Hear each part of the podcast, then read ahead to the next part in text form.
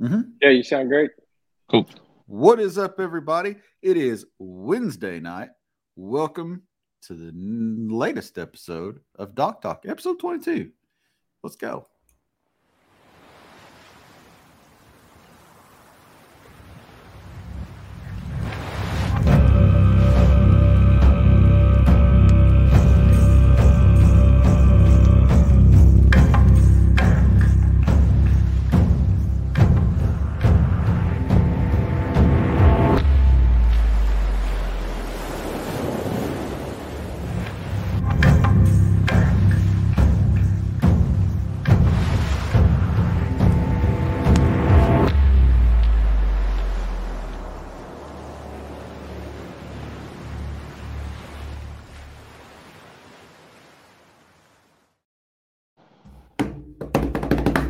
Welcome back, everybody. Welcome back. Welcome back, Dock Talk. It's good to be back. It's good to see you guys. Good to see you too. Thanks for having us on, Chad. So, uh, hey, you guys are having me on. I'm just here. I'm just the guy with the computer setting this stuff up. That's all I am. Um, so yeah, a couple repeat offenders tonight back on Dock Talk, and one just joining us, Mr. Jim Ware. Hey man, I'm sorry I'm late. You're not late. We just started. All, Oh, okay. all only thing you missed was that boring Jamison Redding intro. And you've seen I that got you. Yeah. Okay. was- you've seen that one once. It's like a Calvin Klein commercial. Right, No, right. Yeah, that's what we call it. The Calvin Klein ad, just so you guys at home know. Okay, so Dock Talk. Everybody knows the rules. Everybody's the host. Everybody's in charge. Um, what we do is we ask you guys at home that are listening to the show, throw up some questions, throw up some comments in the in the message boards, and we will try to answer those as we go. If you guys hear something that you want to hear, then uh, yeah, let's talk about it. Let's talk about it. So, uh, so how's everybody's season going? We'll uh, just room. It's we're in summer now. We'll start with Dale, and then uh, work our way around. Uh, wow. How's my season going? Well, first year tournament fishing. Finally jumped into that, and I accomplished my first goal on the first tournament. Got one scoreable fish. Awesome, perfect. Um, second tournament came in fourth, Good deal. and it's kind of gone downhill from there because as you can see uh, mr timothy morris modog who lives about a quarter mile from me my third tournament thankfully there was a trash fish pot because i caught four catfish uh, three crappie and a sand bass and yes i did win the trash fish pot on that one and then we just had a, another tournament this past weekend and all i could catch was catfish Nah. So I'm still to- catching fish, just not bass. Trash master, uh, you've been called the trash master now. My gosh. Yeah, that that would definitely be the where I'm at right now. So anybody that gets out there, if your tournament is running a trash fish side pot, please throw in the five bucks for the poor people like me that can't catch bass but can catch everything else. Hey man, I, I would like to tell you that it doesn't happen to us, but it happens to us all. Absolutely. Then, Yeah. Uh, other other than that, having a great time learning, getting out, meeting new people. Like Tim there, didn't realize he's literally a quarter mile down the road from me, and we met online and tournament fishing. So get out there, at least meet the people. It's a great time. Right. how about you? You know Josh? some- Uh, Well, I was going to say getting ready. for for Del, um, you know, this being like your first season tournament fishing, right? I think uh, you know, it's a g- really cool opportunity if you're able to document that and capture it and share that out. You know, that perspective of that new tournament angler is something that there's tons of content out there, but that specific content really isn't there. Uh, and I think it would encourage more folks who are on the kind of the you know, on the fence deciding whether or not they're going to fish tournaments, you know, uh, they'll see other people doing it and documenting it and showing the trials and stuff that they're going through and the, and the successes. And I think that that could be something very encouraging for them. So I, I did. My lovely wife did get me a GoPro for, I think Valentine's Day this year, and so I do have a couple of videos out on YouTube. Mhm. But then there's also the learning process of batteries die. How do you keep the batteries up? How do you keep enough memory in the SD card, the Mhm. editing, all that stuff? I've I've had to learn that as well. Um, so, unfortunately, the last two where I've been the trash master, my Mhm. GoPro has not worked as well as I wanted it to, and I missed a lot of content or documentation. So I'm a little behind on that. Right. But absolutely, the the very first one, I definitely put together a nice five minute, six minute video of that first day of how amazing that was of just getting one fish. That was my goal, one fish, and I felt like I won the tournament just with one fish. Oh yeah. Yeah, batteries. Uh, batteries can be your friend if, unless you've got uh, like I've got the Yak Power charging port uh, built put on my Knarr, and I can actually run power to my front and back GoPros if I need to. Um, but I also carry a big old box of batteries around um, for them two cameras sitting up there, and then for I keep two extra cameras and then the camera in front of me and a camera behind me. So yeah, a lot of battery changing. It's- Yeah, I'm, I'm just running one, and I've only got one battery right now. And and again, getting out and meeting people. There were three or four guys running GoPros this past weekend, and everybody had a different way of doing it. And you're like, I like how he does that. I like the way he does that one. So maybe I mix a couple of, of Mhm. options. But Right. getting out and meeting people has been the best part. Oh, absolutely, absolutely. It's like it's like farmers only, but it's like for fishermen. That's what tournaments are. so, so Josh, you're getting ready to uh, you're getting ready to head back out, man. Time is yeah, man. I'll tell you what, my season started really well. Um, I had two one day tournaments back to back. Well, a bunch of tournaments back to back to back, all in the same weekend between KBF coming to town and um, our local series kicking off their first, you know, season of doing guaranteed thousand dollar paid outs at for first and all that. Um, and I went out the first day and I didn't do super great. Second day, I went to kind of something that's more in my wheelhouse and uh, and I got a first place in our local trail, and then a, a second, which downgraded to a third. A lot of complicated whatever behind that, but um, I did really well. And then I had this neck surgery, so um, had to miss you know pretty much all the tournaments in June, which is a huge bummer. Cayuga coming up for BOS was something I really wanted to hit. Mhm. Um, but I'll be getting back to it uh, July 15th with the Mid Atlantic Kayak Bass Fishing Series out here.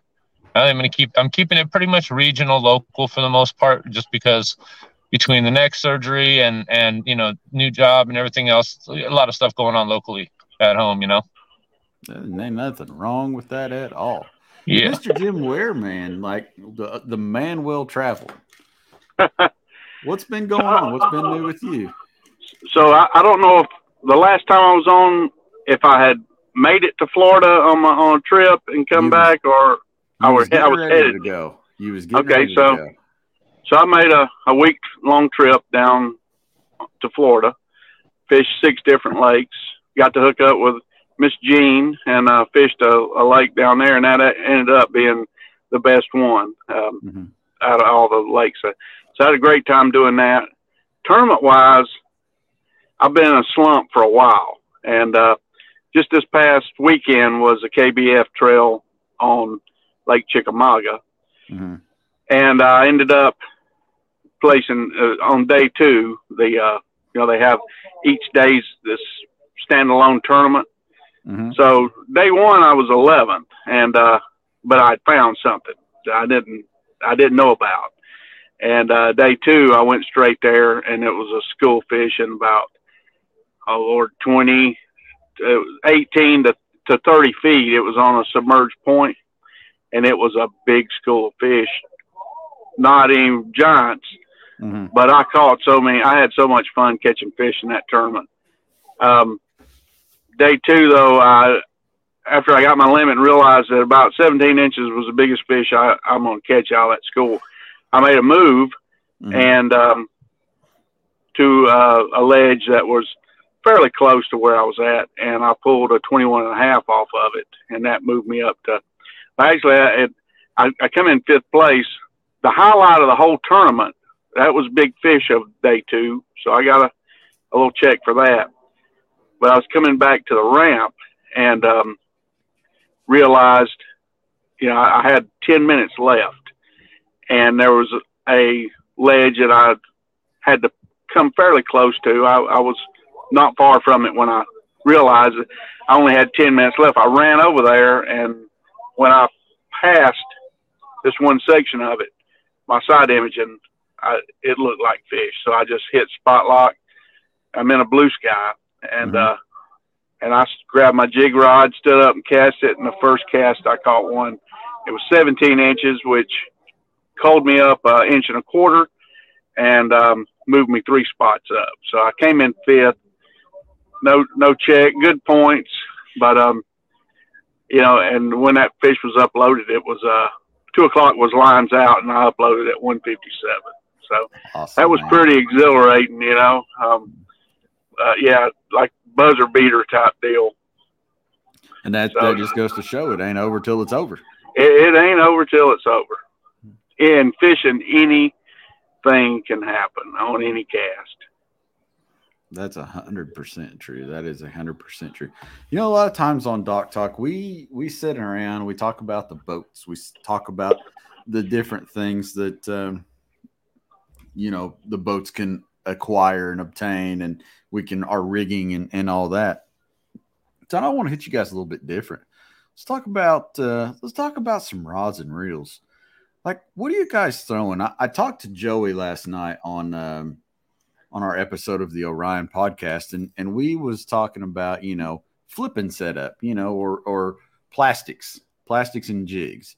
What do you guys use for um fishing you know either soft plastics or a jig? Like what's your rod and reel combo line type?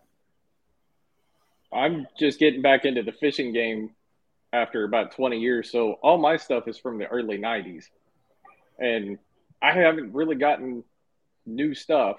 Mm-hmm. I do have some new stuff thanks to my wonderful wife who is slowly helping me get back into the more current technologies instead of all the the graphite stuff from the 90s. Mm-hmm. Um, so the newest stuff I have is casting fishing rods. That's what that's the first thing in my hand. It's the chattergrass rod. Mm-hmm. Everybody knows I the first thing I'm throwing is a spinner bait or a chatterbait, most likely a spinner bait. So uh, casting chattergrass rod. Other than that, it's stuff that I've kept for 30 years that is still in good shape. That's awesome.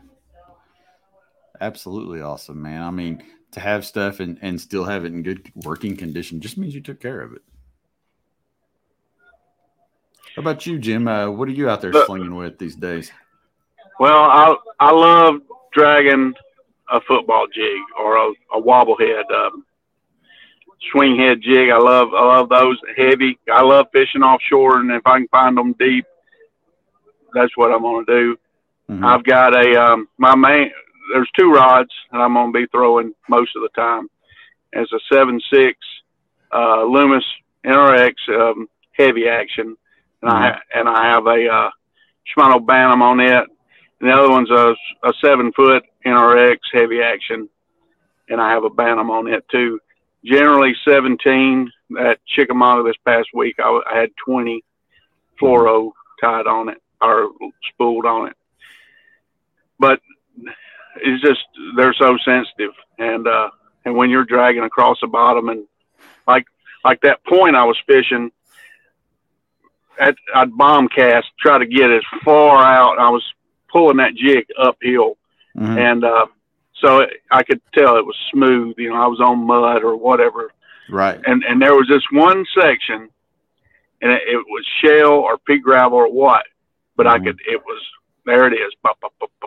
And and I was just crawling it over those, whatever they were, and and I knew I was going to get hit. When I hit that rock, a hard bottom, I was ready to go. You know, mm-hmm. and uh, that's when I would get hit.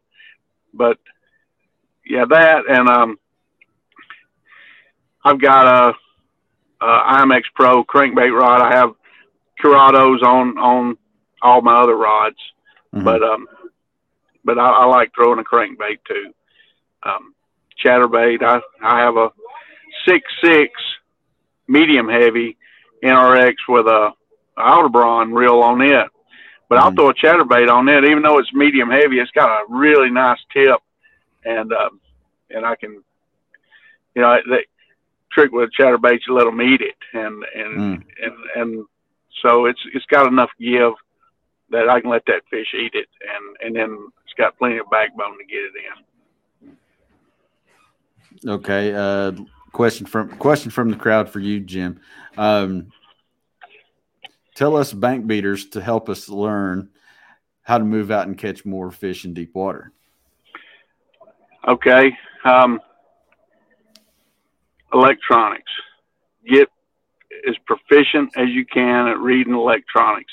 Get the best electronics you can afford. You don't have to have the most expensive, but but side imaging is a huge tool for me. Uh, I have live scope, but side imaging is what I really pay attention to. Um, that and map study. Um, you download Navionics uh, app, or I have Gar- I have a Garmin unit, so I have the uh, uh, Active Captain app, and and it's got mapping on it, um, and and that's that's what that's the tools I use to go offshore. Um, maps and and once I get on the water, uh, like I said, side imaging and just looking for fish. There's some apps. I mean, there's some uh, pages on YouTube. Uh, Fish the Moment's one of the that I've seen one of the best that I've seen, where the guy can explain to you about reading electronics, and he doesn't blow your mind. He, you know, he's uh, he explains it really clearly and uh, and well. Um, I've learned a lot watching that kid on uh, on electronics. Very good. Very good. I like it. Real quick, I got a question for Jim. What specific structure are you looking for offshore, whether it's in map study or on your electronics? Well, I'm if while I'm looking on maps, I'm I hard bottom road beds, oh, oh especially in man-made reservoirs, old road beds, building foundations. Uh, sometimes they'll have rock um, listed as a rock pile, you know, as a fish marker or something like that. Creek channel bends, high sides of uh, of a creek channel. Um, a lot of times that's a hard bottom. Anywhere along a major, say, in on Tennessee River system, the the so you'll have 50 foot deep in the main channel, and then it'll come all the way up to six foot or whatever, and there'll be these remnant sandbars on the side of the the river. Um, shell beds are likely to be on the high spots of those tho- those old uh, sandbars along the river there. And like if you was to Google Earth, Pickwick is actually a really good lake to look at for Yes. to kind of understand what he's talking about there, because Pickwick has as you go south towards uh, the Wilson Dam, it gets pretty shallow in areas back there, and you can see a lot of those sandbars that like he's talking about. Yep. There's actually some old uh, Indian mounds in Pickwick there that uh, they catch fish off of that are submerged. But yeah, I, but once I get on the water, I'm looking for from on my side imaging or down imaging the return showing me that it's a hard bottom, and what that's going to be is a really bright glowing, depending on what color scheme you're running on your uh, electronics. Um, I run uh, it's like an amber color. So what I'm if it's mud, it looks almost burgundy, and then if it's a hard bottom, it'll be bright yellow. And and I know that's a hard bottom. I go scan it, and a lot of times there's school fish on it. They just love those those shell beds and such this time of the year. Yeah, and that's uh, it. Almost if you're looking at your graph, Dale, to kind of explain, it, it almost looks shiny. Yeah. on your side imaging. That would be that'd be the best way to to put it. Like when you're cruising down through there, it will look shiny, and you'll see rice a lot of times. it'll Yeah, look like yeah, the fish. Look, yeah, the the fish look like grains of rice. Mhm. Nice. Yep. All right, hey Josh. So you? Like, uh, what uh, what's your rod and reel setups? Uh, what are you using for shallow flipping, pitching, and then uh, throwing jigs and plastics? Well, I'll tell you what. I've got I've got a couple rods kind of like Jim. You know, uh, I've got mm-hmm. one in particular that's my absolute favorite. Whether I'm throwing a chatterbait or um, even throwing, I like throwing three eighths ounce and half ounce uh, flipping jigs, but I like throwing mm-hmm. them on deep wood, like 18 to 25 foot deep. So a little bit different than than Jim's Pro. We don't really have ledges out here unless it's in the rivers, and that's totally different, you know. Right. Um, so a lot of the reservoirs out here have standing timber that's 20 to 50 foot tall trees, you know, mm-hmm. and um, so I'll pick those apart. Uh, but I, I got a, a me- medium heavy uh, seven three iRod Crusher um, is my absolute favorite favorite chatterbait rod and jig rod in general. Yeah. And Jim knows ride. about them. Jim knows yeah, all about them. Ride. Yeah, um, that's that's I've got like five of them in my lineup. I mean, I I keep a couple different colors tied on, and you know, uh, if I'm going out and just fun fishing, that's how I rock. But uh, if I'm fishing heavier cover and the kind of the thick floppy stuff, um, then I'll, I'll go over to like the heavy crusher. Um, but uh, but that seven three medium heavy is is just money. I, I usually have um, a Super Duty wide, a Lew's Super Duty wide reel. I like the line mm-hmm. capacity on them. I can kind of do a little more with them, um, and have a lot a lot of versatility as far as lure weight choices that I'm throwing. So uh, so I've got a lot of those in my lineup, uh, and almost all of my my rods and reels that are on my bait casting setups are all a 12 pound P line tactical fluorocarbon. Um, I don't do a lot of the I know a lot of the guys like to do, you know, braid to fluoro leaders and all that. And I, I hate fiddling with that out on the water. I really do. Mm-hmm. So um, I'm running pure fluoro all the time. If I switch up from that, it'll be for like big swim baits and stuff. And then I'll have heavier uh, line and usually mono, you know, like a 17 pound mono for like a big swim bait or something like that. But mm-hmm. that's good. That's good. I'm same way on my bait casters, man. I run I run full fluorocarbon. I, I unless I, my frog rod and then it's straight braid, but right. everything else is straight up fluoro with the exception of spinning reels and yeah, like I said, the frog rod. So yeah, yeah, with you. I, I like backing. I really like throwing. So a lot of the the lakes reservoirs up here, they've got um these small black water snakes in them. You know, mm-hmm. Uh, and so I'll throw like a 10 or 12 inch ribbon tail and like a black neon or something like that, you know, some like black with red flag, something like that. Yep. Uh, Texas rigged. And, you know, um, I'll throw that on the bait casters and it's, it's nasty, man. Like a quarter ounce pegged, uh, tungsten bullet weight. I mean, you can't beat it. They, they go crazy for it when they're not hitting the jig. So now um, for we're talking about, uh, lures and everything, let's, uh, let's kind of get into this and, and this is your own fault, Josh. Um, so I'm going to let you start with it. How do you guys decide number one lure weight and how do you decide color? What are some of your key keys that key you in on you know what type of you know sinker size that you're going to use? And there again, out of the plethora of colors that are on the market, how do you decide which color you're going to go with?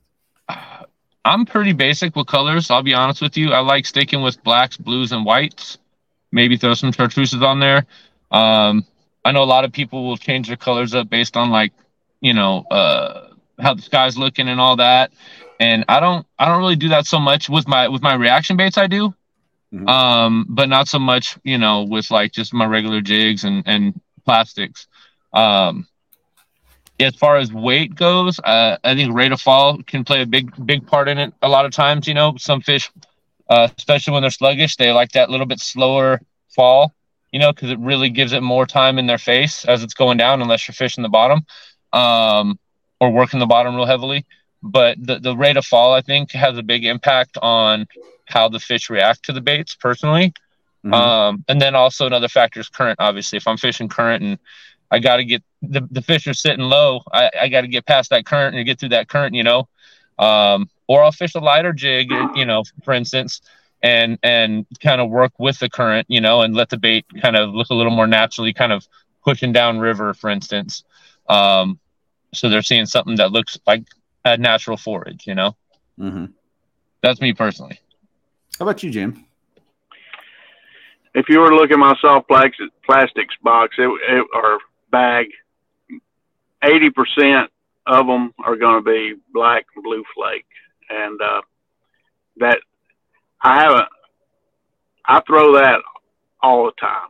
I mean, Mhm. clear water, muddy water. I, it it just gives them a profile, and and I catch fish with them, even when you know I, people say morning dawn. You know this, they're hitting this.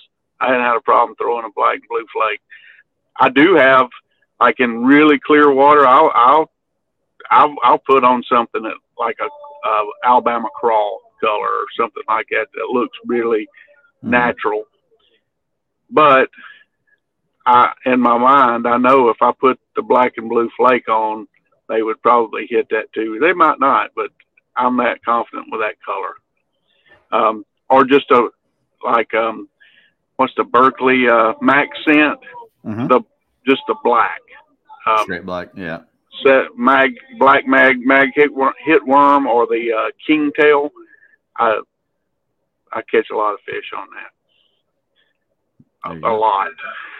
So I'm like you, Josh. Black, the the basic colors, but I, I just tend tend to throw a just a dark color because it gives them a profile. Is, is how I look at it. Mm-hmm. Find it. Makes it less easy for them to pick it apart. Find Yeah, it interesting. yeah. No, no green pumpkin has made it in here yet. How Well, about you, Dale? Uh, there you go. There, I'll be your green pumpkin guy because here in Oklahoma, that's if you don't have green pumpkin, everybody's asking you why you're not throwing green pumpkin. right. Um, however, I do have a bag of the black with the blue flake in it. Um, as far as weight, Joey said it last night on the Orion podcast. Everything I throw is three eighths. Everything. Mhm. There's nothing that I don't have that's not three eighths. Just like he said last night, I know exactly how that's going to come off the reel. I know exactly how I can cast that three eighths ounce weight. So everything I have is three eighths. That's awesome. That is awesome. It's and that's a good shout out to Joey as well for some of his comments last night. Um, now another thing I think that really, since we're on this topic, and I think it plays right back in on on your real speeds. Like when you look at your actual, you know, speed. I mean, seven seven two to one used to be fast. Now that's kind of that's kind of becoming slower reels. Um, do you what are you guys fishing with as far as your speed? Are you guys running some of these new hyper fast reels that are out there, or are you guys just sticking with the seven twos?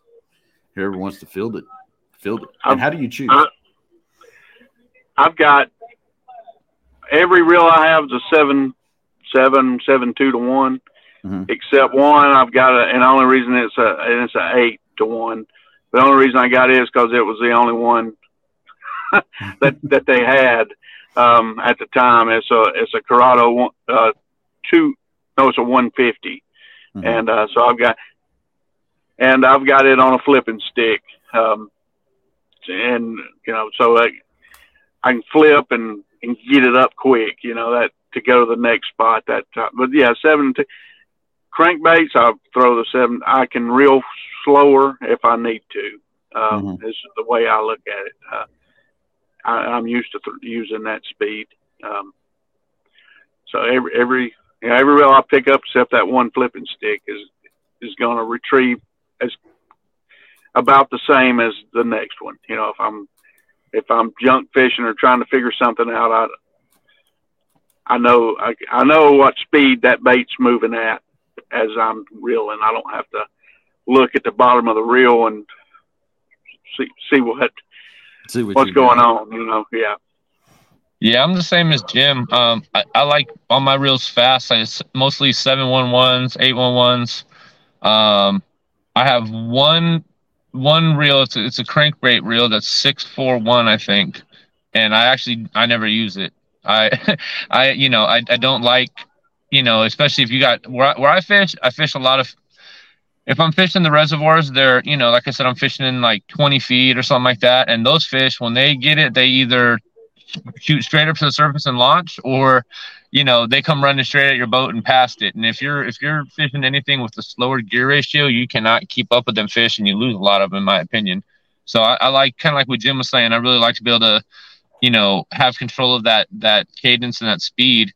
Uh, as much as possible i can always slow down but if that reel can't go any faster well damn i what, am- what am i doing you know Right. So i just i kind of leave them out of the arsenal for the most part I I still have my old Shimano Speedmaster when the Speedmaster meant six to one. Mhm. So I've still got that sitting in the garage, and you guys are making me think I might want to trade that out on my uh, Bushmaster telescopic uh, flipping rod because right now that's got a five to one sitting on it. Mhm. So I, I may go grab that Speedmaster and throw that on there. But my new stuff, uh, all the Shimano Curados, about six, seven to one is what I'm using. Plus, like I said, primarily I throw a spinner bait first. So I'm just keeping it up and down, Mhm. just out of sight. And I don't need eight to one speed to do that. Right. Yeah, I'm I'm kind of a mixed bag. I've got a little bit of everything actually. Um, the weirdest thing that will probably blow most your guys' minds is I actually throw a chatterbait on a five four. Um, Oof, yeah, I couldn't do it. and you know it's it's just one of those things that uh, you know I started when I started crankbait fishing was Kevin VanDam was in his winning winning streak back then and he was always using the five four so it's like ah see what this is about so I picked up one and it's something that has stuck with me ever since um, now I do also have a chatterbait rod with seven so you know kayak fishing I think big boat and kayak fishing with kayak fishing the boat tends to move um, a little Yeah. bit when you're offshore and, and different things. You know, if you catch fish and unless you're spot locked like Jim, um, chances are your boat's going to move. So you do need a little bit quicker reel, I think, in kayak fishing to catch up uh, better to what you got going on. Make sure you get a good hook set. I do think that that's important. Um, yeah, I still got a couple, uh, still got a couple slow reels in the lineup. Believe it or not, I like them. I will say over the last year, the one thing I've learned is I always grew up with medium action rods because Mhm. on the bank or in a bass boat or whatever, that, that boat doesn't move as much. But like you just stated, our kayaks move quite a bit on that hook set. So I've definitely learned that medium heavy, sometimes even heavy, to make sure you get that good hook set. Mm-hmm. Yeah, I, I think so. What would you guys describe if if you was a trying to set a new kayak angler up with something, one rod, one reel, one line type? What are you going to set them up with to get the new kayak angler started fishing properly? I mean, I, I, it depends on what they're using or what they're what they're fishing for and how they're. compl- they're completely novice. Well, I mean, They're then I'd hand them my favorite setup and see if it worked for them, and or I'd let them go through my arsenal of, of rods and reels and see what's most comfortable for them. a lot of times when somebody d- does well with, you know, a particular rod or reel or line size or bait, that that becomes a confidence to them. Um, and one, it'll it'll keep them engaged in the sport, but two, they'll get better because they have that confidence. You know, Mhm. Uh, th- I think they'll pick it up faster in that regard. That's good advice. Good advice. I How about would- you, Jim? I would uh number one and I mentioned earlier I have a rod that's six six, but in a kayak I I personally when when I was in fishing exclusively from a regular kayak, 7 foot long was as short as I would go and that was because of clearing the nose of the boat, fight, fighting a fish. A shorter rod than that, I would have lost a lot of fish.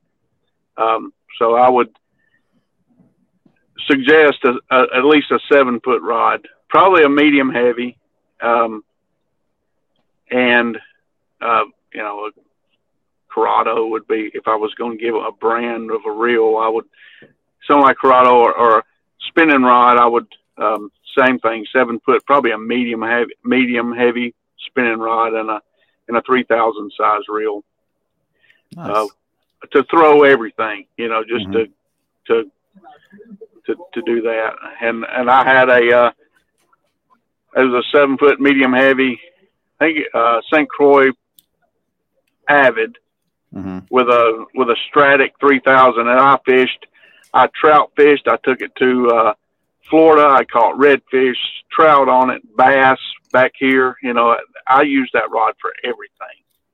And, uh, and it was it was a perfect setup uh, uh, for for just a general tool.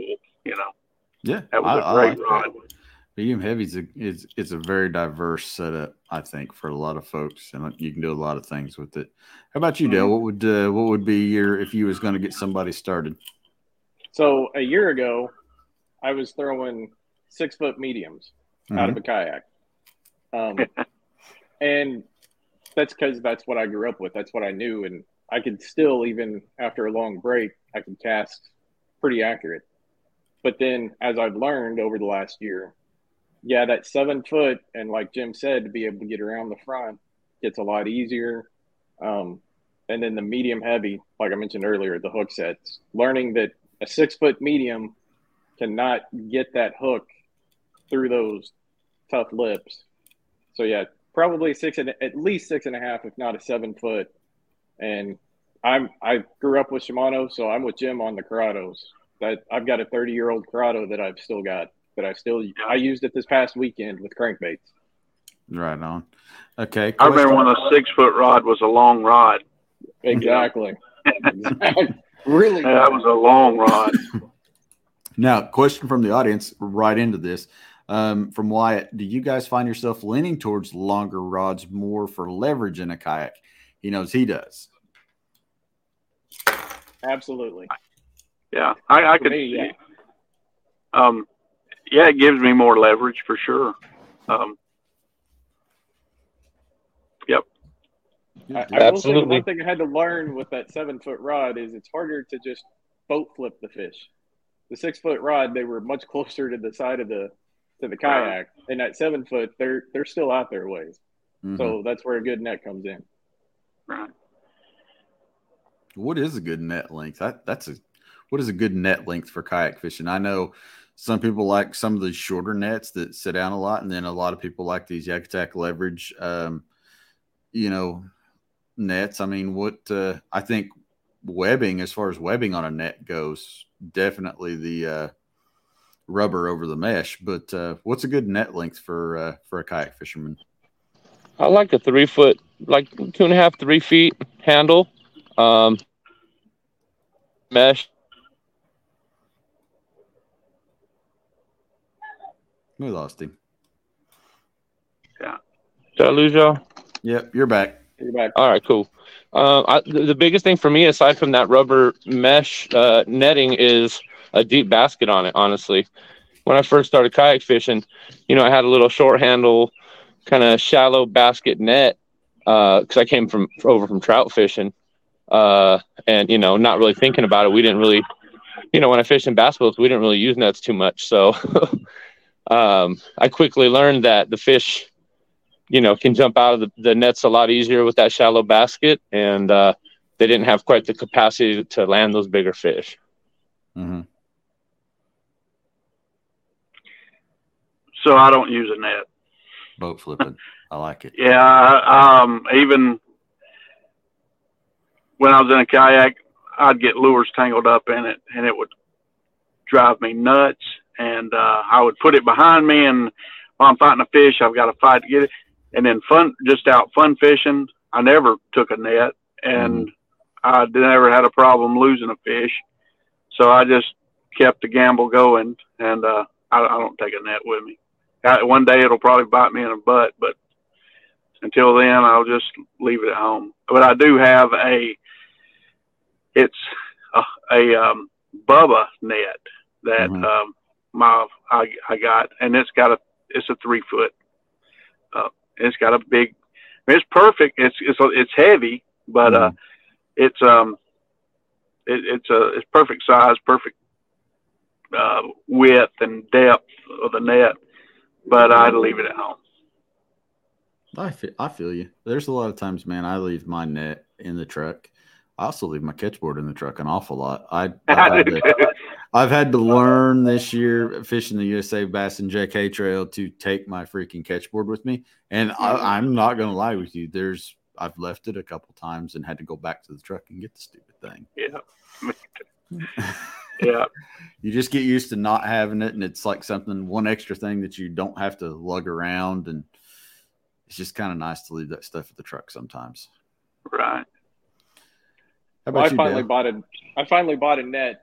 Um, I'd had my Coosa maybe a month and a half, so it was about February time frame.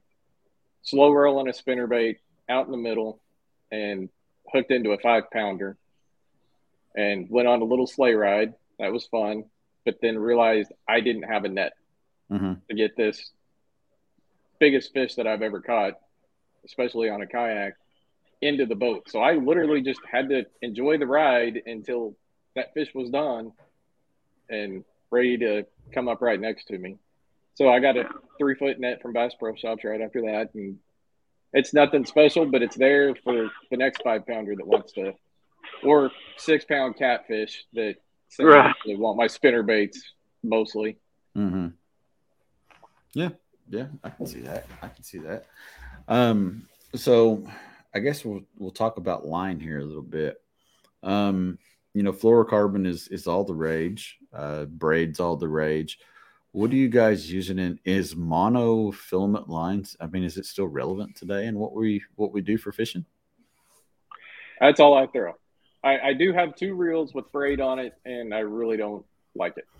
So I'm still throwing strand monofilament, just like I my grandfather did.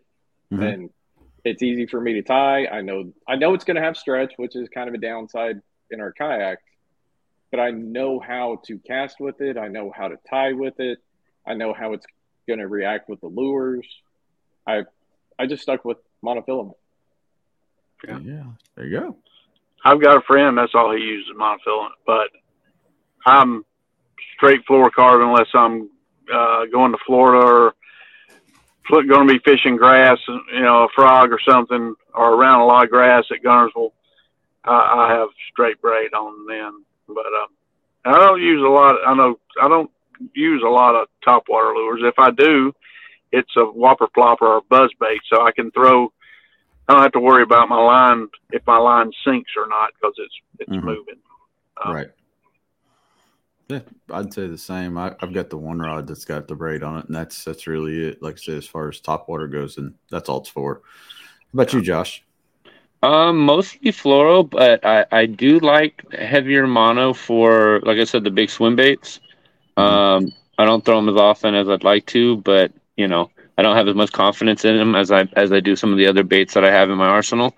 So, um, but I do, I, you know, I have my swim bait rod, and it's got like I think 17 pound, uh, some type of P line uh, mono on it, but I, I don't remember which one I got on there right now. But aside from that, it's mostly fluoro.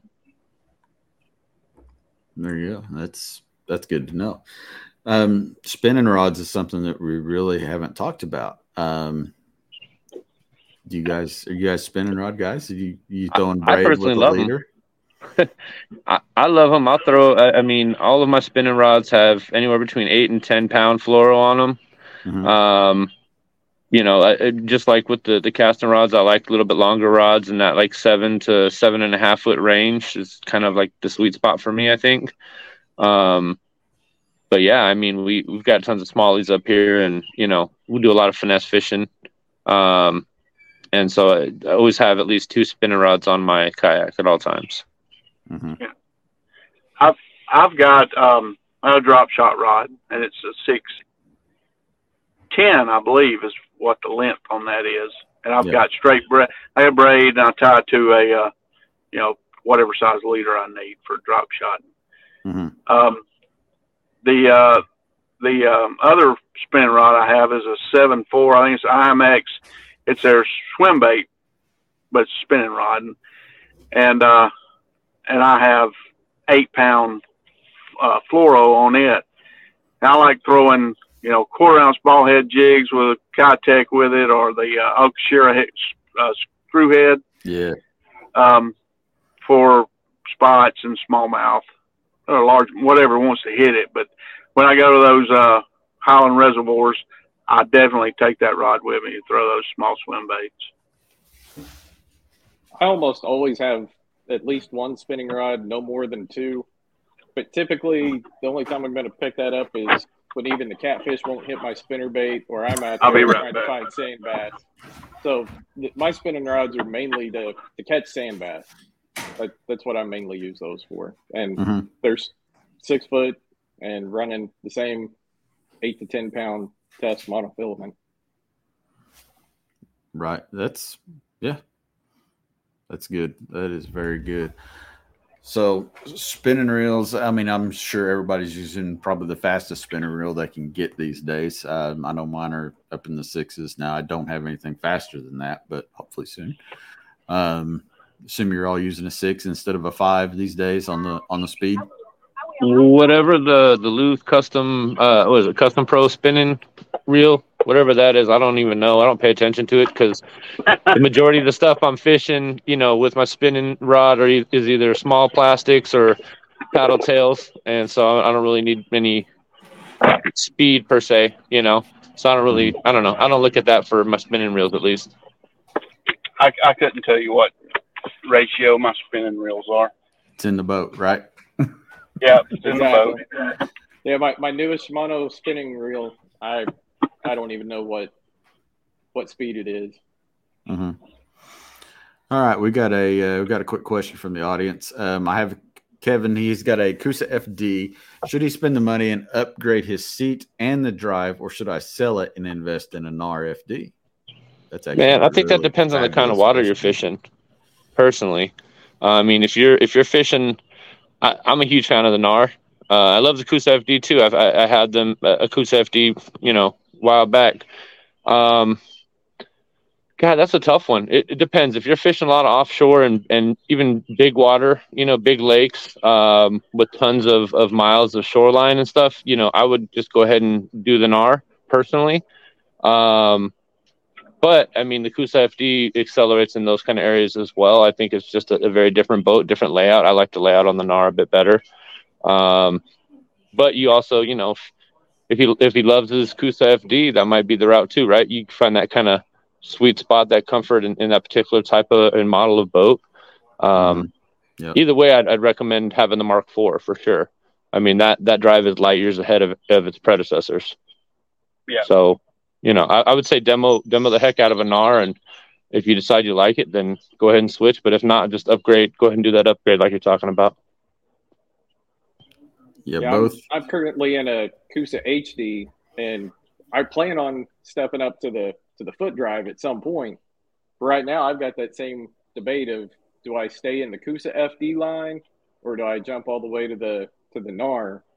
I I can't give him an answer because I've got the same debate myself because I love the Coosa, the length, the weight, and all that great stuff. But like Josh said, that that Knarr is going to be so much better in the open water. I think you know, for me, I, I like both boats. Both boats are completely different animals in how their rigging capabilities are are extremely different. Um, you've got the internal rod storage on the Knarr and some different things like that. I, I do think, like Josh, it comes down a lot to what kind of water you're going to be fishing. Um, your more medium sized lakes and different things like that. I think the Coosa FD is going to serve you really, really well.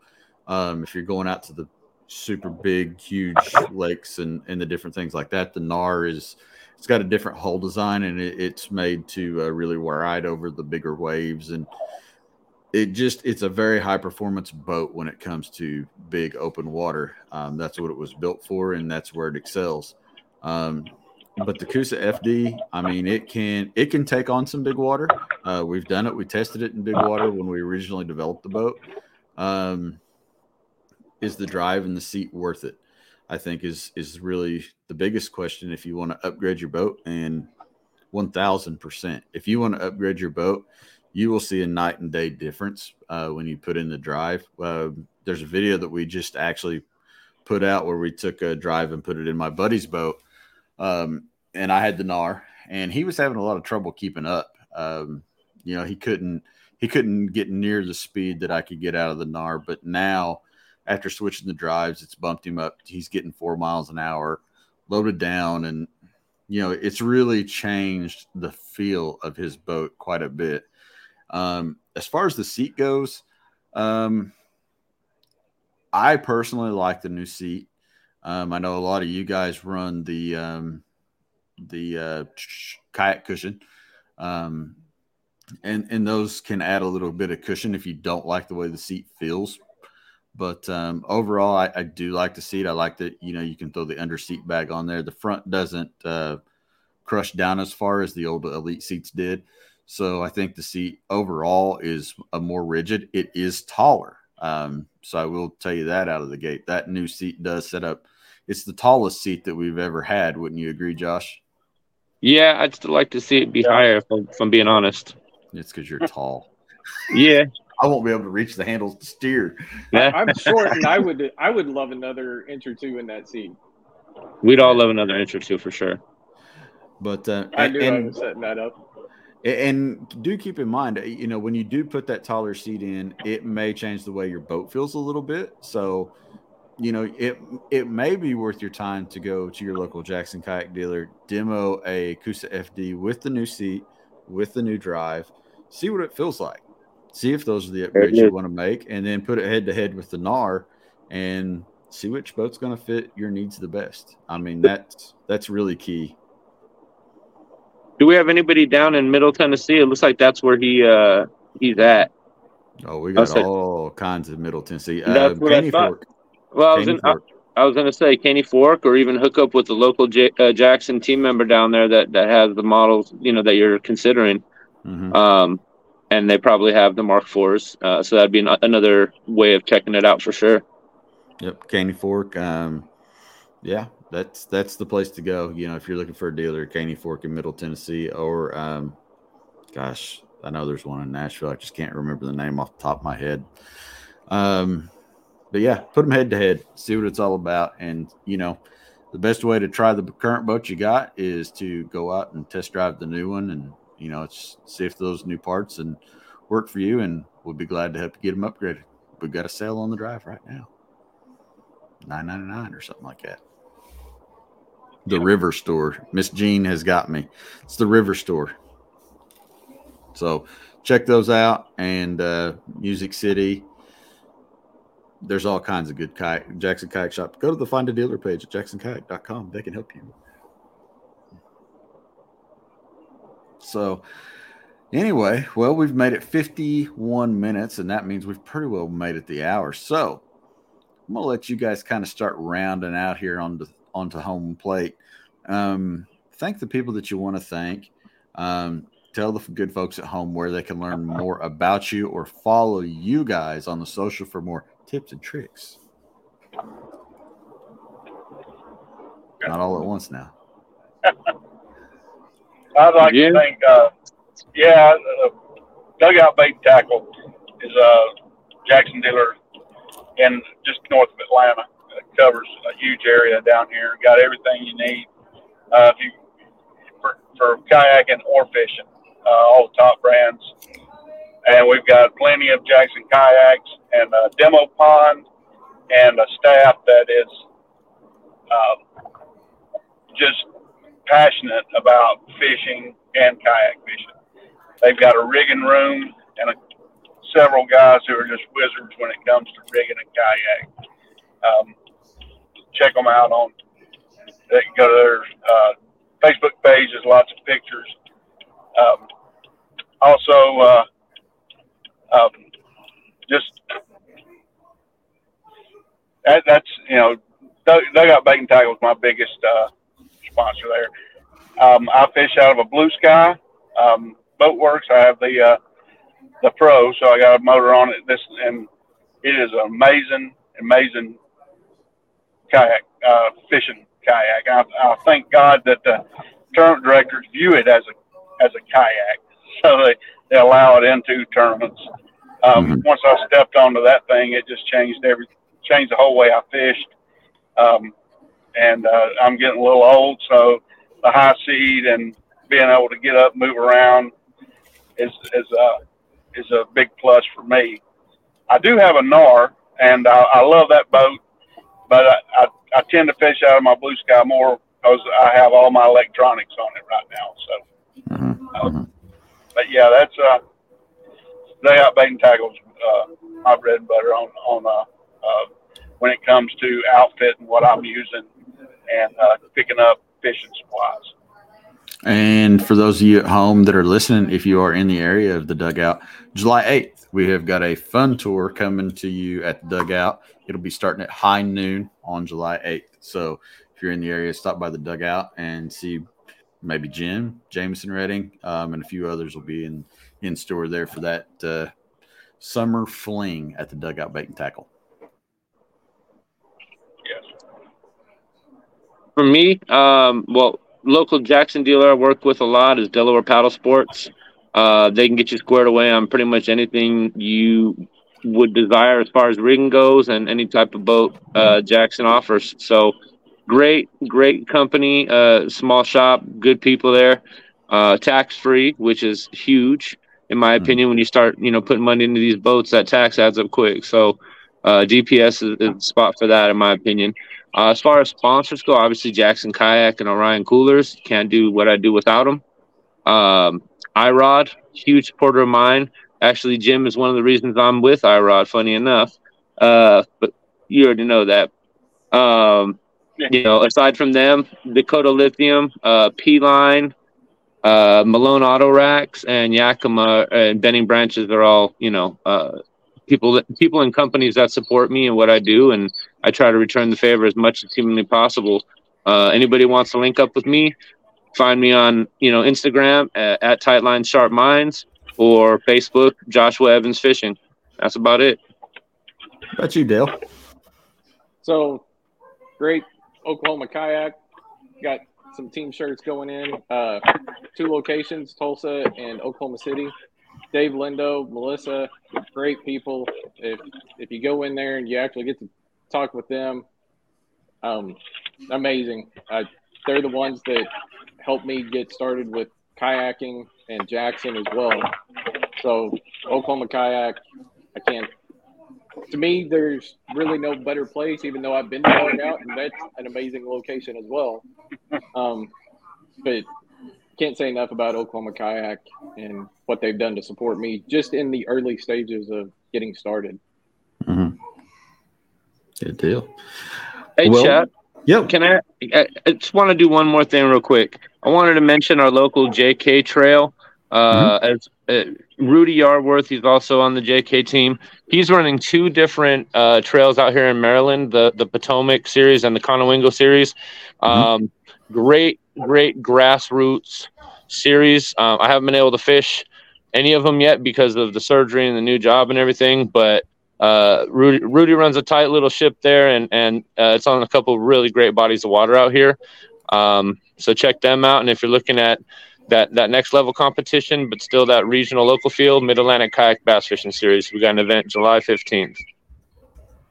All right, and for all you guys at home that are interested in the JK Trail, I am dropping you a link. Paste, send it in the comment section. So if anybody wants to check out the JK Trail, it's in there um, for you guys to go check out. That's the entire tournament list of uh, what's going on here this summer. I know, man, this weekend there's actually, gosh, looking at June, there's several. Um, one, two, three, four, five, six tournaments this weekend on the JK Trail out there across the land. So we're excited about that and and what it's brought to the table. So, but um, yeah, with that, we'd like to thank um, obviously Jackson Kayak Orion Coolers for all their help in making this podcast uh, a thing, and and obviously our team out here. Um, without you three, this podcast is not possible. So we thank you guys and everybody that's been on it. If you're looking for an Orion cooler and you want to save 5%, please go to jacksonkayak.com find your Orion cooler. Look at all of our new, we've got like limited edition coolers. We're almost out of the yellow ribbon cooler that goes towards cancer uh, research. So check those out. Then we've got the new one, tie dye, that's for uh, autism. And then we've got a few more new ones that are coming, a few new ones that'll be out here later this year. Um, they're all 55s. But if you want to save 5%, enter Orion Rocks at checkout, jacksonkayak.com, and you will save 5% on your Orion cooler. And remember, those accessories ship for free when you buy your Orion cooler. So do that. And then uh, Pro Lithium, Pro Lithium, thank them for their support of the Orion podcast and the Orion Podcast Network. Um, they've been great for us this year, keeping us powered out on the water. Basco Fishing, get you some swag, basscofishing.com. And of course, without a doubt, KastKing, they have been phenomenal for us this year, um, getting us uh, well equipped with some new gear and getting to know those guys and check them out at KastKing com. With that, thanks for watching. We will be back in two weeks with a new episode of Dock Talk. So that will be the 28th. We will be back, new panel, new conversations, in the same good time. Joey ain't here, so I can't say it, but he said it last night. We'll be seeing you. Sideline start mine. Let's go. Thanks for watching, guys. Peace.